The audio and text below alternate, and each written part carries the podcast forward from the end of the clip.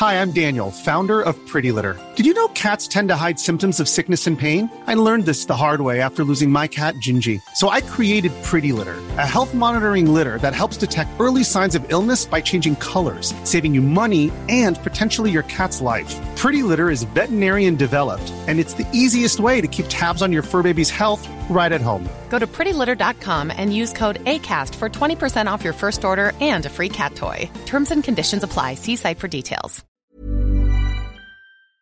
Cette euh, expérience de vulnérabilité incroyable, comment euh, en, quelques semaines, une façon de vivre, une façon de vendre, de s'organiser, de produire a été complètement euh, bouleversée, elle doit forcément amener à se dire bah, comment dans la gestion de mon entreprise, y compris en, bon gestionnaire, je vais essayer de prévoir, d'anticiper ou de gérer cette vulnérabilité. Et forcément, si on se pose cette question de la vulnérabilité, on arrive sur la vulnérabilité écologique, sur la vulnérabilité sociale, etc.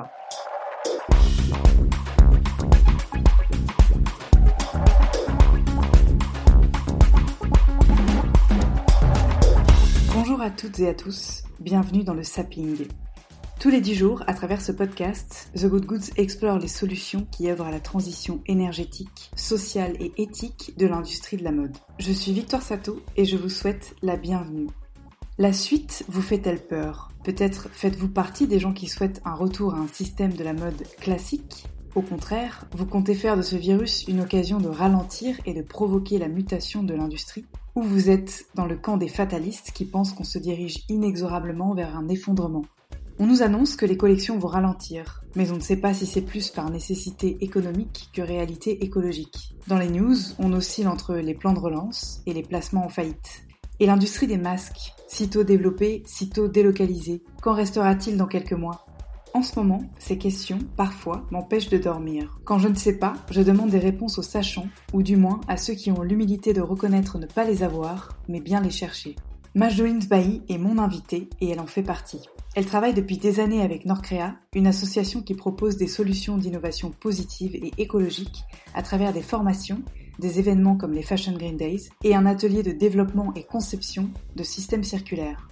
Cet épisode ne vous fournira pas de réponse prête à l'emploi.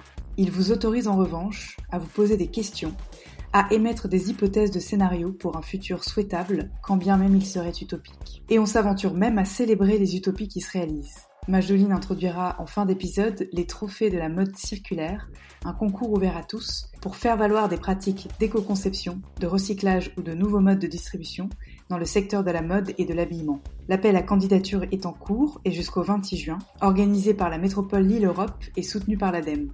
Ceux qui pensent que c'est impossible sont priés de ne pas déranger ceux qui essaient. Je laisse Majdoline nous raconter, à laquelle j'associe ces cinq mots-clés circularité, vulnérabilité, mesure, réduction et réparation. Toutes les infos sont dans les notes de cet épisode. Si vous avez quelques secondes pour lui laisser un commentaire 5 étoiles sur iTunes, c'est la meilleure façon de nous soutenir. Très bonne écoute. Majdoline, bonjour. Bonjour. Est-ce que je peux te demander de te présenter pour commencer, ainsi que de nous faire un résumé de ton parcours? Alors, je m'appelle Majdoline Zbahi, euh, donc j'habite euh, dans, dans, le nord de la France, près de Lille, et euh, je suis sociologue spécialisée dans l'environnement. Donc, j'ai fait des études de, de, sociologie, de sciences politiques, mais aussi d'ingénierie de l'environnement. Et j'ai beaucoup travaillé euh, sur l'aménagement durable du territoire et la reconversion des territoires, donc sur euh, vraiment comment on aménage les villes, comment on vit dans la ville, comment on fait participer aussi les citoyens à la vie de la cité, et, euh, et comment on développe aussi euh, durablement des activités dans, des territoires. Et de, comme je viens d'un territoire textile, euh, depuis un certain nombre d'années, je me suis intéressée à, l'histoire de l'industrie euh, textile qui a structuré mon territoire, euh, l'industrie de la mode et de l'habillement, qui a structuré complètement le territoire dans lequel j'ai grandi, euh, dans lequel je vis toujours. Et c'est comme ça que je me suis spécialisée sur le sujet de la mode responsable, mode durable, mode éthique. Euh. Donc aujourd'hui, je fais ce que j'ai toujours fait, c'est-à-dire de la recherche-action. Je fais à la fois de la recherche et en même temps, je, contribue à des projets concrets euh, qui s'inspirent justement de ces travaux pour euh, les mettre en œuvre euh, dans des, dans des choses qui sont utiles et qui, qui, servent l'intérêt général. Donc j'ai écrit un livre sur la mode, la mode éthique et je collabore dans une association qui s'appelle Nordcrea à promouvoir les innovations écologiques dans la filière mode et habillement, grandes et petites entreprises, de différentes manières à l'occasion d'en reparler peut-être dans le podcast, mais euh, voilà. Très bien. On va juste faire un, tout petit détour par ton livre. Je crois que tu, il y a une mise à jour récente qui est sortie. Tu peux nous parler un tout petit peu plus du contenu? Euh, Donc, euh, au départ, je, me suis intéressée. je l'ai dit, moi j'avais travaillé pendant pendant pendant un certain nombre d'années, un nombre certain d'années euh, vraiment euh, sur les enjeux plutôt sociaux, la manière dont on vit dans une ville, etc. Et j'ai voulu m'intéresser à la manière dont on, enfin, qu'est-ce qui structure euh, euh l'économie locale. Et, et je l'ai dit dans mon territoire, c'était le textile. Donc au début, je me suis intéressée à l'histoire textile de mon territoire. Et très vite, en fait, forcément, cette histoire, elle est mondiale. Et c'est comme ça que j'ai écrit sur l'histoire de l'industrie de la mode au niveau mondial.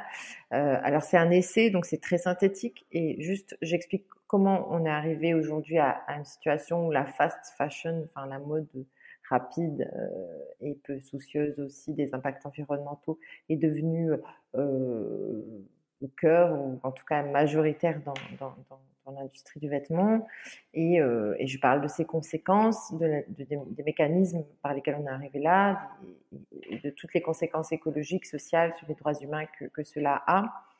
Et puis je parle aussi de l'avenir, parce que pour moi on est à la croisée des chemins, c'est-à-dire que l'industrie de la mode et du vêtement est une industrie qui est, qui est comme plein d'autres secteurs manufacturiers, a été complètement une économie linéaire, c'est-à-dire produire toujours plus, vendre toujours plus, consommer toujours plus et pour jeter toujours plus et euh, appliquer au niveau mondial et qu'aujourd'hui on a la croisée du chemin puisque face aux limites planétaires ça n'est pas durable mais aussi parce que les, consommateurs euh, ont aujourd'hui euh, quand même commencent à avoir d'autres pratiques de consommation qui interrogent ce modèle. Et puis de, lui-même aussi il arrive à, un peu à, s'essouffler de lui-même. En tout cas c'est ce qu'on peut souhaiter, mais ce qu'on peut souhaiter aussi, c'est qu'il y ait une transition, c'est-à-dire qu'il n'y ait pas un nouvel effondrement comme ça a été le cas en France de l'industrie manufacturière textile où du jour au lendemain ou en quelques années toutes les entreprises ont fermé. Le but c'est pas de dire que toutes les marques doivent arrêter leur activité du jour au lendemain, mais plutôt comment elles peuvent aujourd'hui réinvestir leur énergie, leurs moyens, leur savoir-faire, leurs infrastructures dans quelque chose qui est réparateur euh, pour la planète et euh, créateur d'activités ou qui permettent de maintenir aussi des emplois pour ces dizaines de milliers, voire centaines de milliers d'employés qui travaillent en France et ailleurs dans ce secteur. Au sein de Nordcrea, donc euh, tu parlais du rôle euh, que vous aviez euh, dans la structuration du territoire et le vivre ensemble. ce sont des actions qui s'adressent davantage au grand public ou à l'industrie? Ou les deux peut-être? Alors, Nordcrea, donc c'est une association qui a été créée en 2015. On s'est réunis à plusieurs en fait qui avaient fait le même constat, c'est que finalement les, transitions passées de l'industrie textile dans la région n'avaient pas été anticipées et elles avaient eu des conséquences sociales euh, assez euh, dramatiques, hein, euh, puisque c'est de la destruction d'énormément d'emplois entre les années 70 et les années 2000. Et donc, notre idée était de dire, bah, finalement, très rapidement, le fait de sous-traiter la fabrication à d'autres pays, à l'autre bout du monde, qui semble être une solution pour maintenir au moins l'activité de distribution, c'est-à-dire les magasins, la conception des vêtements, la communication en France euh, était, lui-même était une solution à court terme. Euh, on peut pas, euh, on voyait clairement que ce modèle-là, y compris lui-même, s'essoufflait le modèle de la, de la, de la grande distribution. Et donc nous, notre sujet, c'est de dire, euh, il faut anticiper en fait justement le monde qui vient et faire en sorte d'être à la pointe. Et la pointe pour nous, c'est l'innovation écologique, c'est une économie régénérative, c'est l'économie circulaire. Ça n'est pas une économie vorace des ressources naturelles. Donc ça, c'est ce que aujourd'hui euh, promeut Nordcrea, en sachant très bien que euh, pour nous, c'est un impératif aussi économique, c'est pas qu'un impératif moral. C'est-à-dire que clairement, euh, si on prend pas un virage, de toute façon, ce modèle-là va s'essouffler et on va vivre d'autres plans sociaux comme on en a vécu dans le passé. Et donc Nordcrea promeut des solutions, des, l'innovation écologique au travers d'événements, au travers de formations, au travers aussi d'un lieu d'expérimentation dédié au recyclage, à, à l'éco-conception des vêtements. c'est une association avec 200 membres et, et c'est une association qui est clairement tournée vers les entreprises et les jeunes créateurs et aussi qui fédère aussi d'ailleurs des experts, des écoles, etc. Son but, c'est vraiment de, fédérer tout l'écosystème, euh, mais c'est du B2B, c'est-à-dire vraiment ça s'adresse aux professionnels, euh, qu'ils soient étudiants, euh, chercheurs, grandes entreprises, jeunes créateurs, etc., du secteur. Donc Norcrea a été créé en 2015. Euh, dès 2017, en fait, il y a eu des premiers événements dédiés à l'innovation plus généralement, mais dès, 2017, on a choisi de, considérer que l'économie circulaire, donc le fait d'éco-concevoir, recycler et euh, euh, nouer d'autres relations avec les clients, donc tout ce qui concerne l'économie de la fonctionnalité, la location, etc., etc. C'était des voies concrètes pour transformer l'industrie du vêtement et les entreprises et les marques et les enseignes. Donc, au travers des Fashion Green Days, on a voulu créer un temps fort, fédérateur, où se réunissent, euh, en tout cas c'était le cas euh, ces deux dernières années, euh, plusieurs centaines de, professionnels de la filière, je l'ai dit, experts, professionnels, entrepreneurs, professionnels, grandes marques, etc., et auxquels on présente en fait des solutions partagent aussi des solutions qu'ils ont mis en œuvre. Par exemple, une entreprise qui va, euh, qui va raconter comment elle a mis en place la location euh, de vêtements euh, dans ses boutiques classiques ou une autre qui va expliquer comment sur son site internet maintenant elles vont aussi du second main ou une autre qui va expliquer comment elle, elle utilise telle ou telle matière mieux disante du point de vue environnemental en substitution de matières plus polluantes. Donc tout ça est partagé dans, ce, dans cet événement. Euh, cette année, effectivement, le calendrier a été complètement bousculé. Alors cette année, c'était en plus une année un peu de bilan, puisque nous, euh, on, souhaitait vraiment faire en sorte de se demander collectivement euh, tout ce qu'on a partagé ensemble depuis trois, 4 quatre ans, qu'est-ce que ça a produit? Comment les entreprises ont réduit effectivement leurs impacts environnementaux grâce à ces innovations. Et donc, ce rendez-vous-là devait avoir lieu en juin. Euh, c'est sur le thème ces actes qui changent tout. Euh, et on a donc, euh, avec la crise sanitaire que nous traversons, choisi évidemment de reporter l'événement en, en, octobre, toujours sur le même thème parce qu'on pense qu'il faut faire le bilan, il faut évaluer très concrètement euh, ce que produisent les intentions ou les, ou les collections capsules ou les, ou les projets innovants dont on nous parle aujourd'hui euh, les entreprises, y compris les entreprises membres de notre créa. Et, euh, et aussi se poser ensemble la question de est-ce que ça va assez vite et est-ce qu'on pourrait pas faire mieux? Et on a très envie aussi, par exemple, de parler de l'économie régénérative, qui est une économie qui considère qu'en fait, il ne suffit plus simplement de réduire les impacts sur l'environnement, mais de réparer et de que, que en fait, toute l'énergie, tous les moyens financiers dont on dispose doivent être mobilisés pour réparer la planète. Donc ça, c'est des choses qui nous intéressent, qu'on a envie de partager avec, euh, avec les gens qui, nous suivent et qui participent à nos événements. Et, mais bon, puisqu'on n'a pas, pu, on pas pu se réunir en ce début d'année, mais on se verra à la fin de l'année, on a voulu, en attendant, quand même continuer à animer notre communauté et avoir un dialogue.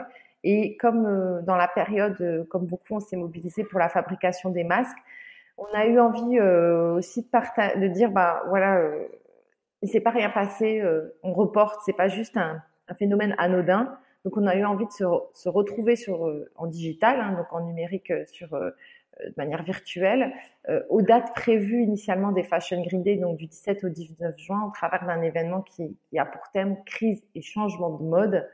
Donc on a volontairement joué sur la polysémie du mot mode parce que pour nous, euh, cette euh, période qu'on a traversée pose plein de questions. Nous, on n'a pas de réponse. On ne peut pas juste dire aujourd'hui, ah mais formidable, tout le monde s'est rendu compte que euh, le système était absurde ou qu'il atteint ses limites, ou c'est un avertissement, c'est les premiers signes de l'effondrement. Enfin, on peut dire plein de choses. Mais nous, ce qui nous intéressait, c'était plutôt de donner la parole à des gens qui ont fait des choses pendant la crise sanitaire Donc nous, on a fait des masques dans notre atelier d'innovation à Roubaix. Bon, voilà. D'autres ont fait plein d'autres choses. Ils ont continué à créer, ils ont continué à écrire, ils ont continué à euh, il y a aussi, ça, a aussi révélé euh, une certaine vision qu'on a de la filière textile et habillement en France. Par exemple, quand euh, on a entendu des injonctions très fortes aux, femmes de faire des masques gratuitement et bénévolement depuis leur cuisine ou depuis les, ateliers dédiés. Nous, ça nous a profondément choqués parce que ça veut dire que le savoir-faire textile n'a aucune valeur, bien que les gens peuvent être solidaires, mais ça peut pas devenir une norme de considérer que fabriquer euh, des, objets de protection en textile, c'est quelque chose de gratuit. Non, ça a une valeur. Il y a une filière en France qui emploie des dizaines de milliers de gens qui pensent le métier et c'est un peu déstructurant pour eux d'entendre ça et dangereux aussi pour leur avenir. Enfin, il y a des sujets comme ça qu'on a envie d'aborder parce qu'ils sont directement connectés à la crise qu'on traverse. Et on, voilà, on veut donner la parole pour, euh, pour essayer de répondre ensemble à finalement euh, euh, qu'est-ce que que ça dit de notre de l'état de, pas simplement de la filière mode mais euh, mais l'état de notre société plus généralement et se demander comment ça interroge l'avenir de la filière des créateurs des marques euh, des entreprises et pour nous c'est pas que le vêtement en fait parce qu'on voit finalement que les gens ont parlé beaucoup de, beaucoup de choses ils ont plus parlé de leur mode de vie que de la mode en fait et que ce qui est à la mode c'est c'est ce qui est en train d'être à la mode, c'est plutôt de, de, se questionner sur, sur son état d'être que sur ce qu'on a dans son placard.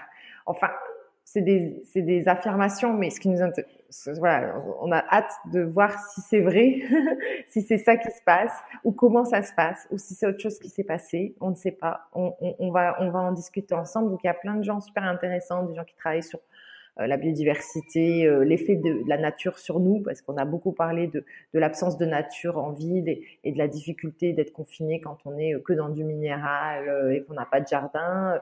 Il y a des gens qui vont nous parler de ça, il y a des gens qui vont nous parler de, la communication sensible, il y a des gens qui vont nous parler des, nouvelles générations. il y, a, vraiment plein de choses qui se passeront pendant ces trois jours. Tu nous as parlé des masques. Euh, est-ce que tu peux nous expliquer euh, la façon dont s'est organisée l'activité autour de toi? Ben, alors, euh, bon, alors pour tout vous dire, je, vais partir de moi et je vais essayer de faire vite parce que sinon ça va être un peu leur raconter. Mais en gros, Nordcrea donc a toujours voulu. moi, j'ai dit, je fais de la recherche action, mais c'est un peu le même principe à Nordcrea, qui est l'association qui est présidée par Anne Kian, Ariel Lévy, Benoît Fries. On est quatre dans le bureau et puis il y a plein de tout un foisonnement de gens super euh, qui, anime cette association avec nous. Et, donc, euh, premier jour euh, de la crise, on s'est dit bah, comment on peut être utile? Bon, on a eu la chance d'avoir cet atelier qu'on, qui est dédié, je l'ai dit, à l'innovation, au recyclage, à l'éco-conception. Donc, c'est vraiment un lieu d'expérimentation. Il y a quand même cinq opératrices de, confection, plus une responsable d'atelier et Benoît Fris qui, anime le lieu, parce que c'est aussi un tiers-lieu, donc il y a des, créateurs en résidence, enfin, il se passe tout le temps plein de trucs. Et on s'est dit, bon, on peut-être faire, peut-être faire quelque chose et se mettre au service de la fabrication des masques.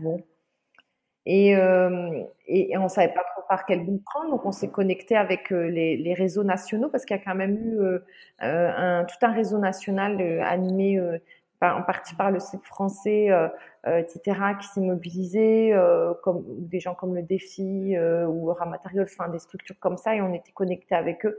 Puis finalement, de manière très pratique, on, a développé des prototypes de masques avec des matières qu'on pouvait avoir à disposition. et ce qui est, donc notre chef d'atelier ayant été dans l'impossibilité pendant un moment d'animer l'atelier, moi-même étant résidant juste à côté de l'atelier, ce qui n'est pas le cas de d'autres membres de l'association. Ce qui était très drôle, c'est que je me suis retrouvée à faire responsable d'atelier et c'était une expérience euh, absolument fantastique parce que euh, bon, je connais le fonctionnement de l'atelier, suis, on y travaille nous-mêmes, on a des bureaux de coworking dans l'atelier de confection, donc on est tout le temps connecté à la matière et donc ça c'est très chouette, c'est ça, ça permet d'éviter de d'être complètement déconnecté des réalités, y compris économiques. Hein.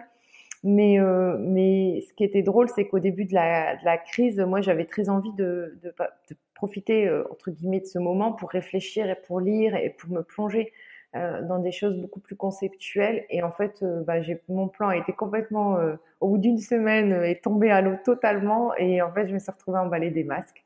Et ben finalement, sur le coup, je me suis dit, mince finalement, j'avais tellement besoin de ce moment de réflexion, de, ça. Et, Et ben en fait non. j'ai réfléchi autrement et je ne sais pas ce que ça va donner, mais en tout cas je pense que ça m'a conforté dans l'idée que hum, il faut faire les deux quoi. Il faut vraiment faire le concept et la mise en œuvre parce que c'est quand on voit la mise en œuvre qu'on comprend mieux. Bah, par exemple, le discours que j'ai très très euh, très presque en colère par rapport à la gratuité du travail, euh, l'injonction de gratuité de la fabrication des masques, il est très lié à l'expérience que j'en ai fait au quotidien. C'est-à-dire quand on passe 10 heures par jour à accompagner la fabrication de masques dans un atelier, évidemment qu'on est très en colère quand en, rentrant chez soi, on entend à la radio euh, faites des masques gratuitement. On l'est probablement plus que si on était juste resté chez soi et que par, principe on trouvait ça scandaleux.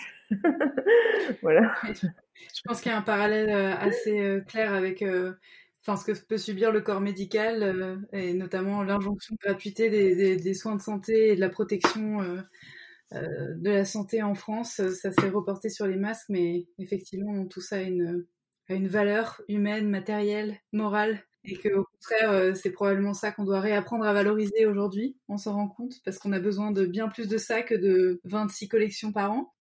Est-ce que tu arrives euh, à avoir un, aperçu un peu macro? Qu'est-ce que ça dit en fait de la fragilité globale de cette industrie? Et quelles seraient peut-être euh, du coup les leçons à en tirer pour la suite? C'est une question qui est très très vaste, mais ce qu'on peut dire, c'est que le, l'arrêt brutal, on n'a pas arrêté de dire euh, depuis, des décennies, euh, il faut ralentir, il faut ralentir, et tout le monde c'est impossible, on est pris dans, dans ce flot, euh, etc. Et, il en va de notre survie, et on peut pas, voilà. Là, on s'arrête d'un seul coup, brutalement. Ça, et, donc, effectivement, des entreprises ont perdu 50% euh, de leur chiffre d'affaires, ça c'est pour euh, les plus, les plus, robustes, j'allais dire. Et pour euh, les plus fragiles, je pense aux petits et aux détaillants indépendants, on prend de 90% de chiffre d'affaires. Donc forcément, ça a des conséquences économiques directes. Comment gérer la crise quand on est une entreprise qui perd du chiffre d'affaires? Ben, a, Il y a tous les dispositifs de chômage partiel, etc. Donc y il y a des choses qui ont été aménagées, mais globalement, il y a aussi le, pour parler le moins, en tout cas éviter de perdre de l'argent, on peut aussi éviter de payer ses fournisseurs, par exemple, ou euh, stopper euh, plein de choses euh, qui, voilà. Moi, je, je, suis assez sonnée de voir que de toute façon, ce qui, ce qui semble ressortir, c'est que si ce n'est quelques-uns qui ont pris la parole pour dire autre chose, souvent c'est les plus petits, mais parfois il y a aussi des entreprises un peu plus importantes, c'est quand même business as usual, quoi. C'est, on continue comme d'habitude. Euh, il faut qu'on rattrape nos points, il faut qu'on rattrape nos parts de marché. Il faut... Alors c'est facile de dire ça, euh, comme je le dis, depuis, depuis son salon, hein, sans, sans, sans, percevoir ou sans avoir à gérer toutes les conséquences.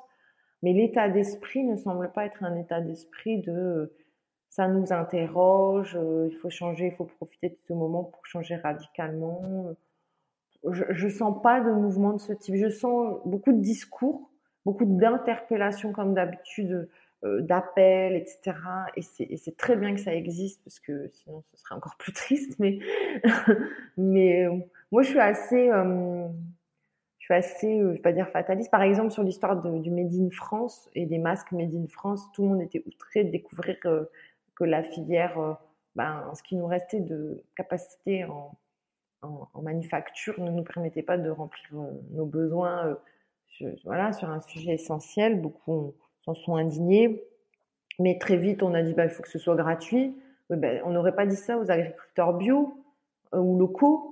Il y avait des publicités en prime time. Euh, enfin, moi, j'ai pas la télé, mais j'ai vu des morceaux de publicité euh, sur, les réseaux sociaux, ce genre de choses, où, où, on voyait effectivement des grands groupes, enfin des grandes enseignes qui disaient soutenons nos agriculteurs locaux. Ah, soutenons, aussi nos ateliers, quoi. Enfin, c'est quand même important. Enfin, les masques, on en a besoin, nous. Enfin, et puis on a besoin de s'habiller, ça fait partie aussi des besoins, peut-être moins que de manger, mais quand même, ça fait partie des, choses dont on a besoin au quotidien. Donc moi, là, j'ai l'impression que maintenant que ça va se réouvrir sur le textile, bon, on, va se tourner euh, toujours vers le moins disant. Euh, enfin le, moins cher. Euh, bah, le commerce international reprend, va très bien, on va importer des masques. C'est, le masque est quand même l'emblème de ça. Euh, est-ce qu'on va continuer à essayer de maintenir la capacité de production nationale en masques en tissu, bon, je pense que personne ne va se soucier de ça, hein, très sincèrement. Et on, est content qu'il y ait eu des initiatives éphémères où il y a eu euh, plein de gens qui ont été recrutés dont on ne sait pas ce qu'on va faire aujourd'hui. Et d'ailleurs, certains se tournent vers les ateliers euh, traditionnels pour essayer de trouver, euh, placer les gens. mais, mais ces mêmes ateliers qui n'ont plus de commandes de masques aujourd'hui. Donc, ce que je veux dire, c'est que pour ça, en atterrissant sur un sujet très précis qui est on a dû fabriquer des masques pendant cette période. Est-ce est que ça nous a vraiment amené à changer euh, en se disant bah, il faut qu'on ait une autonomie euh, sur les questions vestimentaires en France avec un minimum de capacité de fabrication sur des équipements qui peuvent être des équipements de protection sanitaire comme les masques, mais aussi peut-être d'autres types d'équipements. Bah, moi, j'ai pas l'impression que ça. Je sens pas qu'il y ait une stratégie qui se dessine ou une volonté, et de la part des, marques, euh, euh, au-delà de, l'annulation de leurs engagements à l'étranger auprès de leurs sous-traitants.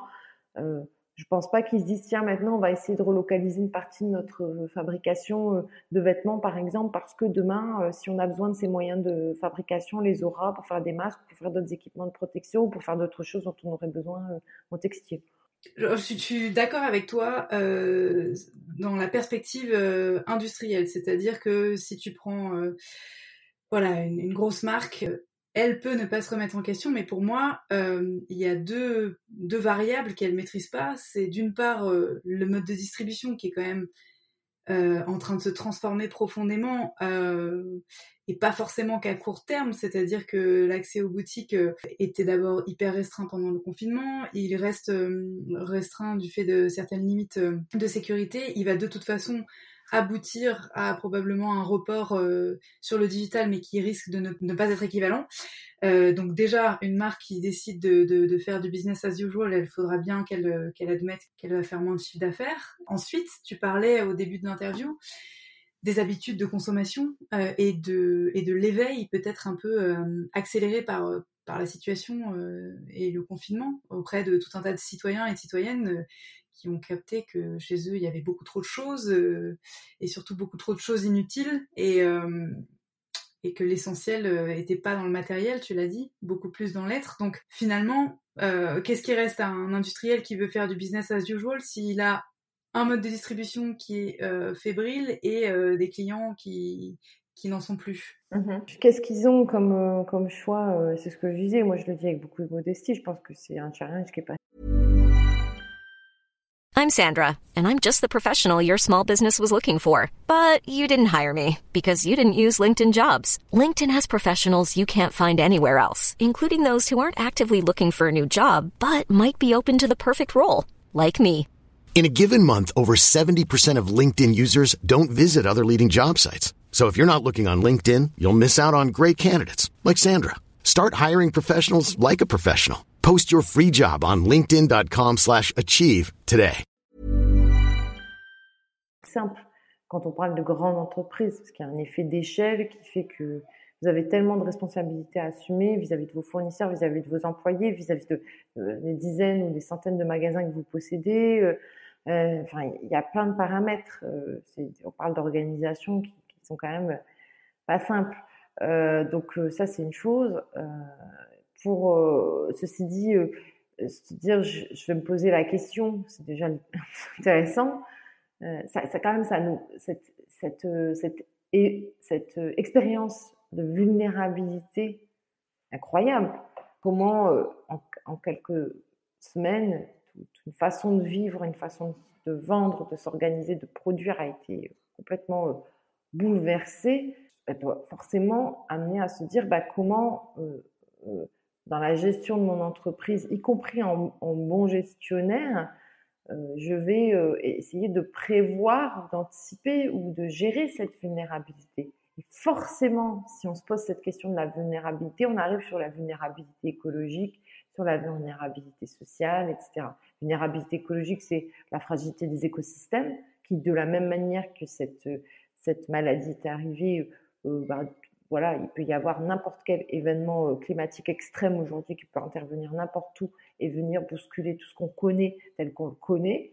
Et la vulnérabilité sociale, c'est le caractère tellement euh, comment dire, scandaleux des, inégalités, entre les hommes, des inégalités sociales, qui fait que les risques de conflit sont très importants, les risques de conflit, de terrorisme, etc., de violence, quelle qu'elle soit. Donc, si je pense ça, je peux gérer, enfin, gérer, c'est prévoir, en tout cas, gouverner, c'est prévoir. Et si je veux gouverner quelque part l'entreprise, quelle que soit son échelle dans laquelle je suis investie ou dont j'ai la charge, je suis forcément obligée de me poser cette question de la vulnérabilité. Là euh, où, euh, où on a euh, clairement une, une à ce moment-là de crise sanitaire fait surgir cette réalité de cette vulnérabilité. Ah, on en a fait l'expérience pendant les attentats à Paris, mais on pouvait renvoyer ça à l'étrangeté ou à, euh, ou à euh, des phénomènes qui venaient d'ailleurs et qu'on pouvait éventuellement maîtriser d'ailleurs. Là, on ne peut pas dire ça. Et puis les conséquences sur la vie quotidienne de tout à chacun ont pris une telle ampleur que euh, on peut plus dire ça. Donc c'est en ça que je pense que euh, faire comme, de, comme si de rien n'était n'est pas possible ou, en tout cas pas acceptable. Je dis pas que à court terme, les gens ne peuvent pas juste se demander comment ce que j'ai commandé il y a six mois euh, à, mon, à, mon, fournisseur, euh, je dois le vendre. Je comprends que cette question les taraude plus que comment je gère la vulnérabilité planétaire, mais euh, on ne peut, peut pas naviguer à vue comme ça. C'est. Alors les entreprises, quelles qu'elles soient, là on parle de la mode, mais on pourrait parler de toutes les entreprises, elles ont une responsabilité encore plus importante. C'est les l'économie, c'est l'organisation de la société l'économos. Donc, euh, c'est elle qui structure d'une certaine manière la façon dont on vit dans une société. Bien sûr, il y a les pouvoirs publics, les politiques publiques, etc. Mais il y a ces, éléments, cette infrastructure-là. Donc, cette infrastructure-là, elle doit se poser cette question-là. Et nous, à, titre individuel également. Mais, mais on voit se poser la question quand je, moi, ça me donne le vertige, hein, j'avoue. Hein. Je pensais être préparée. J'ai lu à peu près, euh, enfin, j'ai eu pas mal de choses euh, sur l'effondrement, j'ai écouté des conférences. Je pensais être préparée, entre guillemets, euh, intellectuellement, mais ni psychologiquement, ni intellectuellement, je, me sens. Enfin, pour moi, je suis sous choc, en fait. J'ai compris intellectuellement ce que ça voulait dire. Je pense avoir compris partiellement seulement intellectuellement ce que ça veut dire une société qui s'effondre et la façon dont euh, tout ce qu'on connaît euh, n'est plus que n'existe plus. Alors, faut relativiser. On n'est pas mis en danger euh, dans notre dans notre vie. Il n'y a pas de guerre. Enfin, ça reste assez confortable tout ça. Mais c'est très déstabilisant quand même. C'est soft et pourtant c'est très déstabilisant. C'est pour ça que je dis que c'est plus en, collectivement qu'on peut réussir à, à agir et, et à gérer ça dans les entreprises, dans les politiques publiques, dans les pouvoirs publics, dans les associations, dans les médias. Euh, mais j'ai aucune réponse comme ça. Mais ce que je trouve, en tout cas, ne pas se poser cette question de la vulnérabilité, c'est euh, un peu irresponsable. C'est très intéressant et je pense que c'est une super initiative euh, que vous avez eue de maintenir euh, en digital les Fashion Green Days et notamment pour euh, non pas parler des solutions à la crise, mais parler de la crise tout court, comment on l'a perçue, comment est-ce qu'on a fait face, etc. Donc c'est et, justement donner la voix euh, aux entreprises pour qu'elles puissent s'exprimer sur leur vulnérabilité, elles qui ont toujours euh, tenu cette image de, de robustesse, ça ne peut que leur faire du bien et faire du bien à toute l'industrie. Alors, est-ce que tu peux justement nous parler des solutions euh, en faveur de cette, transition industrielle euh, auquel tu travailles euh, avec Norcrea? Tu as évoqué au début de, l'interview le concept d'économie circulaire. Ben, je pense qu'on va rentrer dans les détails, mais peut-être pour commencer à en donner une définition appliquée au secteur de la mode, et puis ensuite point par point sur la chaîne de prod, dans une boucle de prod du coup. On passe de, de, la chaîne de valeur au cercle de valeur. Aujourd'hui, l'économie est linéaire, hein, enfin pour la plupart euh, des secteurs. Hein, donc, euh, on produit. Le, fait, ce qui fait la, la, la réussite d'une entreprise, c'est euh, la croissance, et donc c'est produire toujours plus, vendre toujours plus, qu'on consomme toujours plus et on jette toujours plus. Donc, quel que soit, après, on peut activer tous les leviers pour faire en sorte que les gens consomment toujours plus, pour qu'on ait toujours plus de volume de production et qu'on prenne toujours plus de parts de marché, etc. Mais dans un monde où les ressources naturelles sont finies, ça n'est pas possible.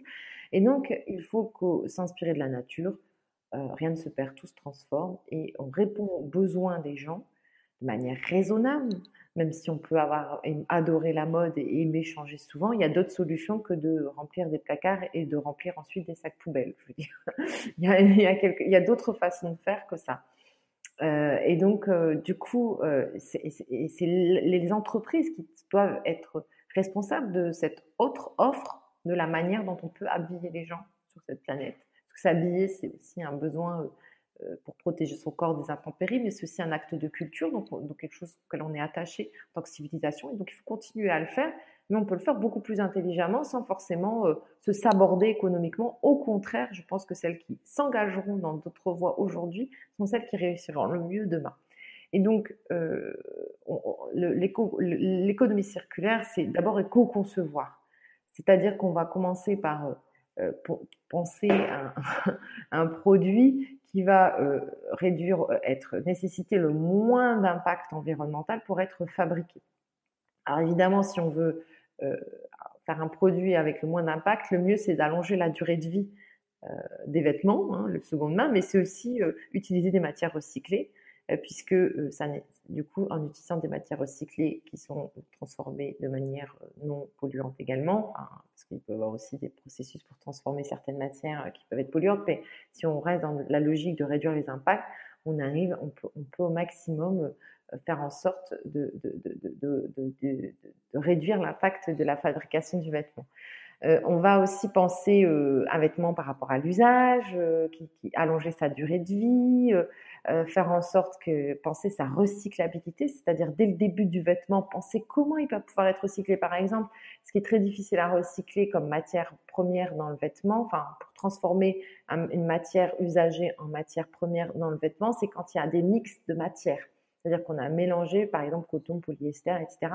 Ça rend les choses plus difficiles. Donc, si on pense, on se dit tout de suite, faut que mon vêtement soit recyclable et je, sais que euh, je veux qu'il soit inscrit dans tel et tel process de recyclabilité, ça veut dire qu'au début, je pense déjà quelle matière je vais utiliser, comment je vais l'utiliser, avec quel type euh, euh de, fini, de, fini, de dans, notre glissement, etc., etc.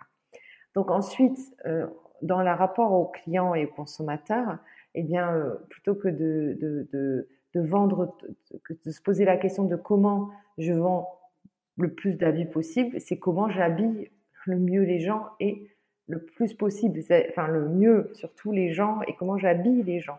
Et donc ça, ça ouvre plein de créativité puisque ça permet de se demander, euh, enfin de créer des activités autour de la location de vêtements, du partage de vêtements, des vestiaires partagés, mais aussi de la réparation des vêtements, de la customisation des vêtements, de leur transformation, des ateliers de do it yourself. Enfin, il y a plein de services euh, peuvent être proposés pour accompagner les gens dans la manière dont ils s'habillent au quotidien, euh, qui, ne sont, qui, qui peuvent être des, services marchands, c'est-à-dire qui créent de la valeur et de l'emploi, et qui ne sont pas vendre le plus possible de vêtements. Et on a plein d'exemples dans d'autres secteurs hein, de, de, de, ce qu'on c'est ce qu'on appelle l'économie de la fonctionnalité. Au lieu de vendre un produit, au lieu de répondre à un besoin par un produit, je réponds à un besoin par un service. Et donc, je me pose la question de l'usage et pas de, produit uniquement. Et, par exemple, si on prend la mobilité, euh, quand on voit le succès des, voitures partagées ou des, systèmes de, de vélos en location, c'est typiquement de l'économie de la fonctionnalité où la question de la personne, c'est pas de, posséder un moyen de transport, c'est de se déplacer. Donc c'est pareil, notre problème, c'est pas forcément de posséder des habits, c'est de s'habiller de telle manière à ce qu'on on soit euh, protégé des intempéries, mais aussi qu'on puisse exprimer notre identité. Et la dernière chose, c'est euh, vraiment tout le, le, la, la, le recyclage.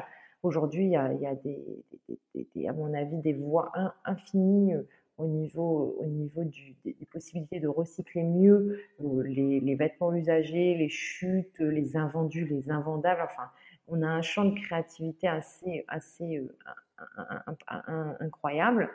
Et, on peut aussi imaginer que la mode euh, utilise euh, des, déchets et des matières euh, usagées plutôt issues d'autres secteurs d'activité.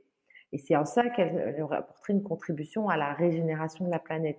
Lorsque, par exemple, certaines marques développent, alors on peut, on peut critiquer le bilan écologique de ces opérations, mais dans l'esprit, c'est intéressant, utiliser des déchets issus de l'agriculture pour refaire des vêtements, je pense à des épluchures de betterave, par exemple, des sous-produits de l'alimentation, des épluchures d'agrumes, ou utiliser des filets de pêche abandonnés. et c'est déjà le cas, c'est-à-dire qu'il y a déjà des marques, des startups qui ont développé des, des matières textiles, des matières premières textiles issues de matières usagées issues d'autres secteurs d'activité et qui aujourd'hui peuvent être utilisées dans le prêt-à-porter. Ça veut dire qu'on va aller puiser dans ces matières-là les, les, matières premières pour refaire du vêtement. et, là, on boucle la boucle, c'est-à-dire qu'on on régénère, on partage, on, répare, on, recycle. Et on est dans. Alors, on peut pas tout faire d'un coup, peut-être. Il faut peut-être faire trouver, euh, s'investir dans un, un, autre sujet à un moment donné. Ceci dit, l'idéal étant de considérer que on va pouvoir demain euh, euh, proposer une mode qui soit vraiment d'avant-garde, parce que ce modèle économique-là, c'est le seul qui est viable euh, au regard des enjeux planétaires. C'est-à-dire qu'on, ou alors il va falloir qu'on revienne tous à l'artisanat et à l'auto-fabrication et qu'on fasse pousser notre lin sur notre terrasse ou dans. ce que je veux dire, c'est que c'est, on le sait aujourd'hui, on a atteint les limites planétaires et la question qui se pose, c'est vraiment comment on, entre dans une ère de la régénération. donc les entreprises, même les jeunes créateurs, tous ceux qui contribuent à offrir à fabriquer du vêtement et à, offrir des solutions pour s'habiller aujourd'hui, euh, plus elles iront vers, cela, plus elles seront pionnières et plus, on, ira plus loin et plus on arrivera à avoir une contribution positive euh, sur ces sujets. C'est hyper intéressant ce que tu dis et c'est important la notion euh, que tu as soulevée. en fait, selon laquelle on peut continuer à générer du profit sur un modèle circulaire euh, avec tout un tas d'alternatives euh, de distribution, d'usage, euh, etc. Est-ce que malgré tout, je, m'interroge de plus en plus sur la nécessité d'imposer des peut-être des, croissances volontairement limitées c'est le cas déjà de plusieurs jeunes entreprises à succès. Est-ce que est-ce que l'économie circulaire euh, n'impose pas malgré tout ça, puisqu'à partir du moment où tu considères que tu peux pas produire et vendre de façon infinie, le service n'est pas infini non plus, puisque quand tu as besoin de louer un jean, euh, bah, tu vas pas en louer euh, six par an. Est-ce que finalement, voilà, il faut faire admettre aux entreprises que, que cette époque de croissance infinie est révolue aussi bien d'un point de vue économique et que c'est pas grave, qu'on peut tous, au contraire, très bien vivre et probablement de façon plus équitable avec un modèle de croissance limité. Quel est ton avis sur la question? Alors pour moi, euh, clairement, on n'a même pas besoin de... Enfin, la croissance n'est pas compatible. Euh, c'est pour ça que je parle de création de valeur. Mais la valeur, c'est valeur matérielle ou immatérielle. Ce qui est sûr, c'est que croître en exploitant les ressources naturelles, en, en, en, en, faisant croître nos impacts sur, sur la biosphère, etc., c'est c'est pas possible. Et, et, de toute façon, même si on fait mieux, euh, des produits de meilleure qualité, on continuera à avoir des impacts. Donc, euh, euh, et que si on continue à en produire toujours plus, la courbe ne va, enfin, ne va pas s'infléchir. Et on sait aujourd'hui que l'enjeu, c'est pas simplement de réduire, c'est de décroître, de décroître nos impacts et de, faire en sorte que les, activités, les moyens qu'on a, nos, investissements, nos infrastructures contribuent à réparer euh, les dégâts qu'on a pu faire euh, sur la planète. Donc moi, je, crois que, et de toute façon, la décroissance, on n'a même pas besoin de la prôner. Euh, elle existe de fait. Par exemple, si on prend le secteur de l'habillement, selon l'Institut français de la mode, on a des achats de vêtements neufs qui sont en décroissance depuis, depuis plusieurs années. Euh, donc, ce qui signifie que euh, on, se tourne davantage vers le second main et donc, y compris chez les consommateurs, il y a une forme de saturation du marché qui fait qu'il y a une forme de décroissance. Et on peut prendre d'autres exemples comme ça. Donc, euh, moi, je pense que c'est inéluctable. La question, c'est est-ce qu'on est-ce qu'on se bat contre et qu'on on, va absolument déployer une énergie considérable pour continuer à, être dans ce mythe de la croissance infinie ou est-ce qu'on considère simplement que c'est mieux pour tout le monde euh, de, créer de la valeur autrement? Parce que ça créera de la valeur peut-être plus de qualité de travail, plus de qualité de vie, euh, plus de qualité aussi pour les consommateurs parce qu'on va réinvestir dans la fabrication euh, des vêtements Parce que quand on fait de l'éco-conception, une des premières conséquences, c'est qu'on se repose la question de comment il fait le vêtement, avec quelle matière première et comment il va vivre. Ce qui n'est plus le cas aujourd'hui parce que dans la, dans la logique de la fast fashion, en tout cas pas partout, hein, c'est pas le cas partout aujourd'hui, dans un certain nombre dans une partie importante du marché, la question qui se pose, c'est comment euh, je propose le plus vite possible tel ou tel produit dans mes collections, etc. La question de d'où vient la matière première, comment a été fait le produit, c'est secondaire. La question, c'est comment je vais bien le présenter à mes clients et comment je vais faire en sorte de créer de l'attractivité, de la désirabilité de ce produit euh, via mes outils marketing. Et donc, là, on inverse, on, on repart du vrai sujet qui est la matière première quelle matière j'utilise. si j'utilise par exemple des matières euh, euh, qui sont euh, réparatrices ou plus innovantes, il y a une entreprise, hein, une très grande entreprise mondiale, qui a passé presque dix ans à développer, à investir dans la, dans la recherche et développement pour créer des, des matières qui sont compostables. C'est-à-dire que à la fin de vie du produit, vous pouvez le mettre dans votre bac à compost. Donc ça, ça a nécessité énormément d'investissement pourtant, à la fin, le produit, ils ne vendent pas très cher. Hein. Mais ce qui est important, c'est que la logique a changé. C'est-à-dire qu'ils ont considéré qu'il fallait investir pendant plusieurs années pour innover et trouver des solutions euh, qui soient viables du point de vue environnemental. Et forcément, euh, la répartition de la marge sur ce produit peut pas être la même. C'est-à-dire ça peut pas euh, la fabrication sur un produit où on a investi utiliser des matières recyclées ou pour qu'ils soient complètement recyclables, eh bien, euh, la part du coût de la fabrication sur le, prix du vêtement peut pas être de 10% ou de moins de 10%. Il sera de, plus. Ça veut dire que vous aurez peut-être moins de bénéfices à reverser à vos actionnaires si vous êtes une entreprise financiarisée ou que vous aurez euh, peut-être moins de, moyens à investir dans, dans de la communication, etc. Mais faut se poser la question autrement, c'est que je vais communiquer autrement du coup. Donc c'est un ensemble de modifications, qui sont souhaitables. Euh, personne aujourd'hui se satisfait euh, de cette course folle. Les gens euh, gagnent peut-être de l'argent, mais ne sont pas plus heureux. Ça, c'est un vieil item qu'on n'arrête pas d'utiliser en permanence, mais on en a tous fait l'expérience. en fait, on en fait tous l'expérience. Ce qui fait peur, c'est que ce nouveau, cet autre modèle de production, de commercialisation et de vie est inconnu pour nous. enfin, on ne sait pas à quoi ça va ressembler. Ben, commençons par essayer de mettre euh, des petites briques, euh, à s'intéresser aux matières, à s'intéresser à la manière dont je vends, à peut-être euh, essayer d'augmenter au maximum la part de matières recyclées dans mon offre. Et petit à petit, c'est pour ça que cette année, les Fashion Green Days parlent de ces actes qui changent tout et de leur évaluation en termes d'impact parce qu'on pense aussi que c'est euh, cette manière un peu incrémentale qu'il faut quand même accélérer, parce qu'on va pas passer des années à mettre des briques en attendant qu'à la fin ça fasse quelque chose de cohérent. Mais en tout cas, cet état d'esprit-là de bâtisseur, euh, il, est, il, est, il est super, euh, super important. Oui, puis c'est ce qui est censé être euh, l'avant-garde euh, dont la mode est responsable en plus. C'est une industrie créative. C'est connecté à, l'art, ça a toujours accompagné les évolutions de la société, c'est un acte de civilisation la manière dont on s'habille, donc ça peut toucher les gens. Mais vraiment, et ça peut amener aussi euh, à...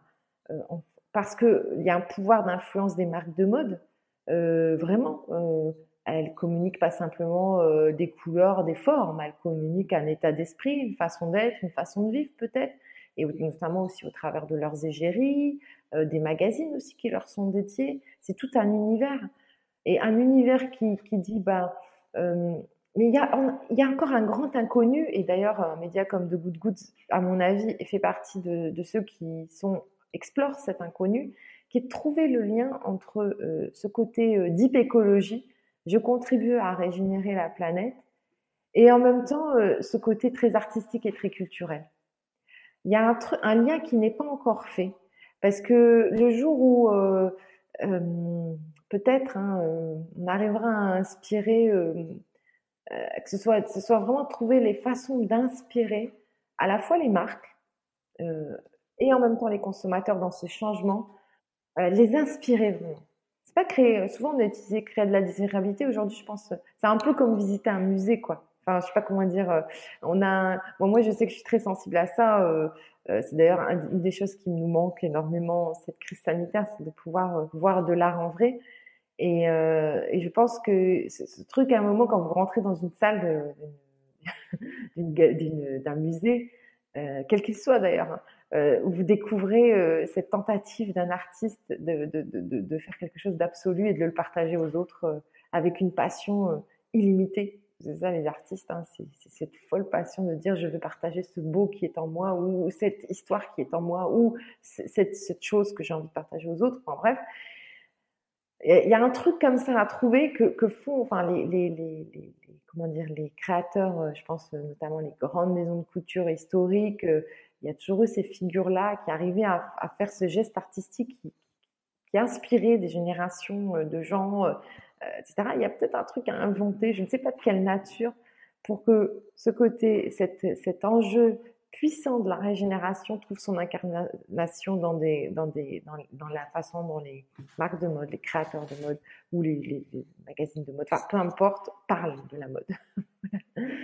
Tu as soulevé trois, euh, trois sujets clés que sont euh, les modes de financement alternatifs, euh, l'influence responsable et le rôle des médias, qui sont trois prochaines thématiques qu'on va traiter sur ce podcast. Donc, je donne rendez-vous à tout le monde ici dans les prochaines semaines.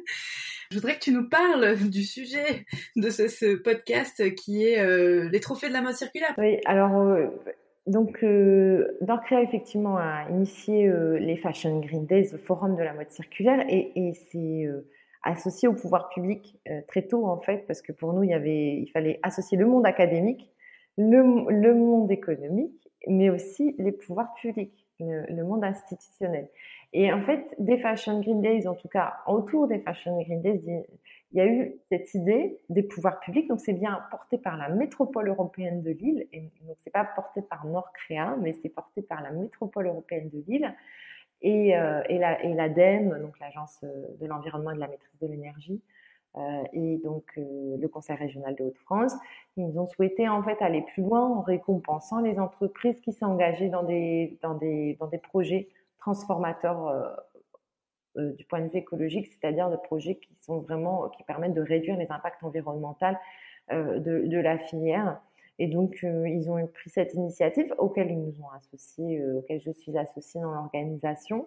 Et ces trophées, en fait, vont venir récompenser des, des, petites et des grandes entreprises qui ont lancé un projet, quel qu'il soit, ça peut être un produit ou un service, dont l'ambition euh, et de réduire l'impact environnemental de la, fabrication, de la commercialisation des vêtements.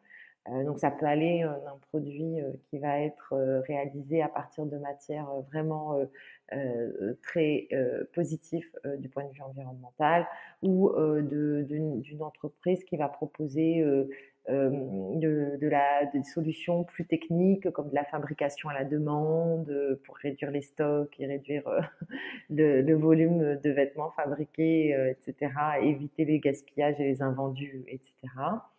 Euh, donc il y a plein de toute, toute, toute entreprise qui contribue à habiller les gens tout en réduisant l'impact de la filière pourront candidater, peuvent candidater aujourd'hui.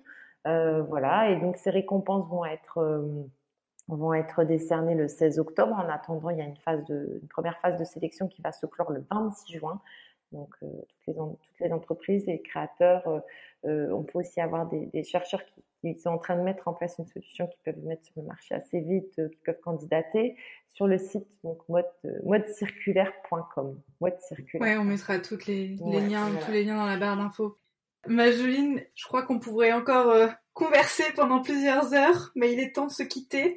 Je voudrais te demander euh, si tu as une citation à ajouter à ma petite collection, fidèle à notre habitude.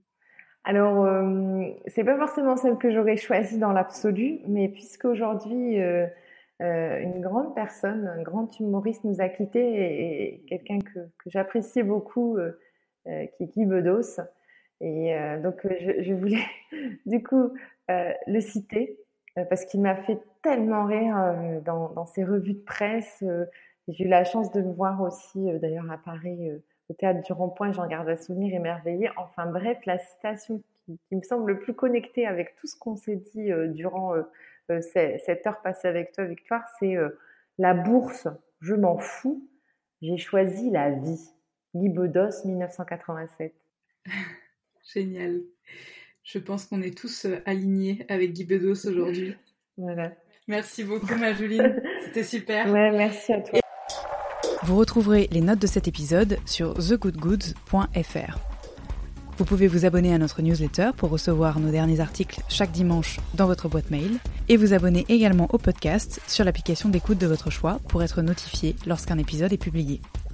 Si vous appréciez l'émission, en laissant un commentaire 5 étoiles sur iTunes, vous permettez à d'autres personnes de la découvrir et vous nous soutenez dans notre démarche.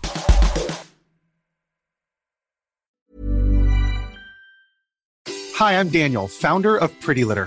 Cats and cat owners deserve better than any old-fashioned litter. That's why I teamed up with scientists and veterinarians to create Pretty Litter. Its innovative crystal formula has superior odor control and weighs up to 80% less than clay litter. Pretty Litter even monitors health by changing colors to help detect early signs of potential illness. It's the world's smartest kitty litter. Go to prettylitter.com and use code ACAST for 20% off your first order and a free cat toy. Terms and conditions apply. See site for details.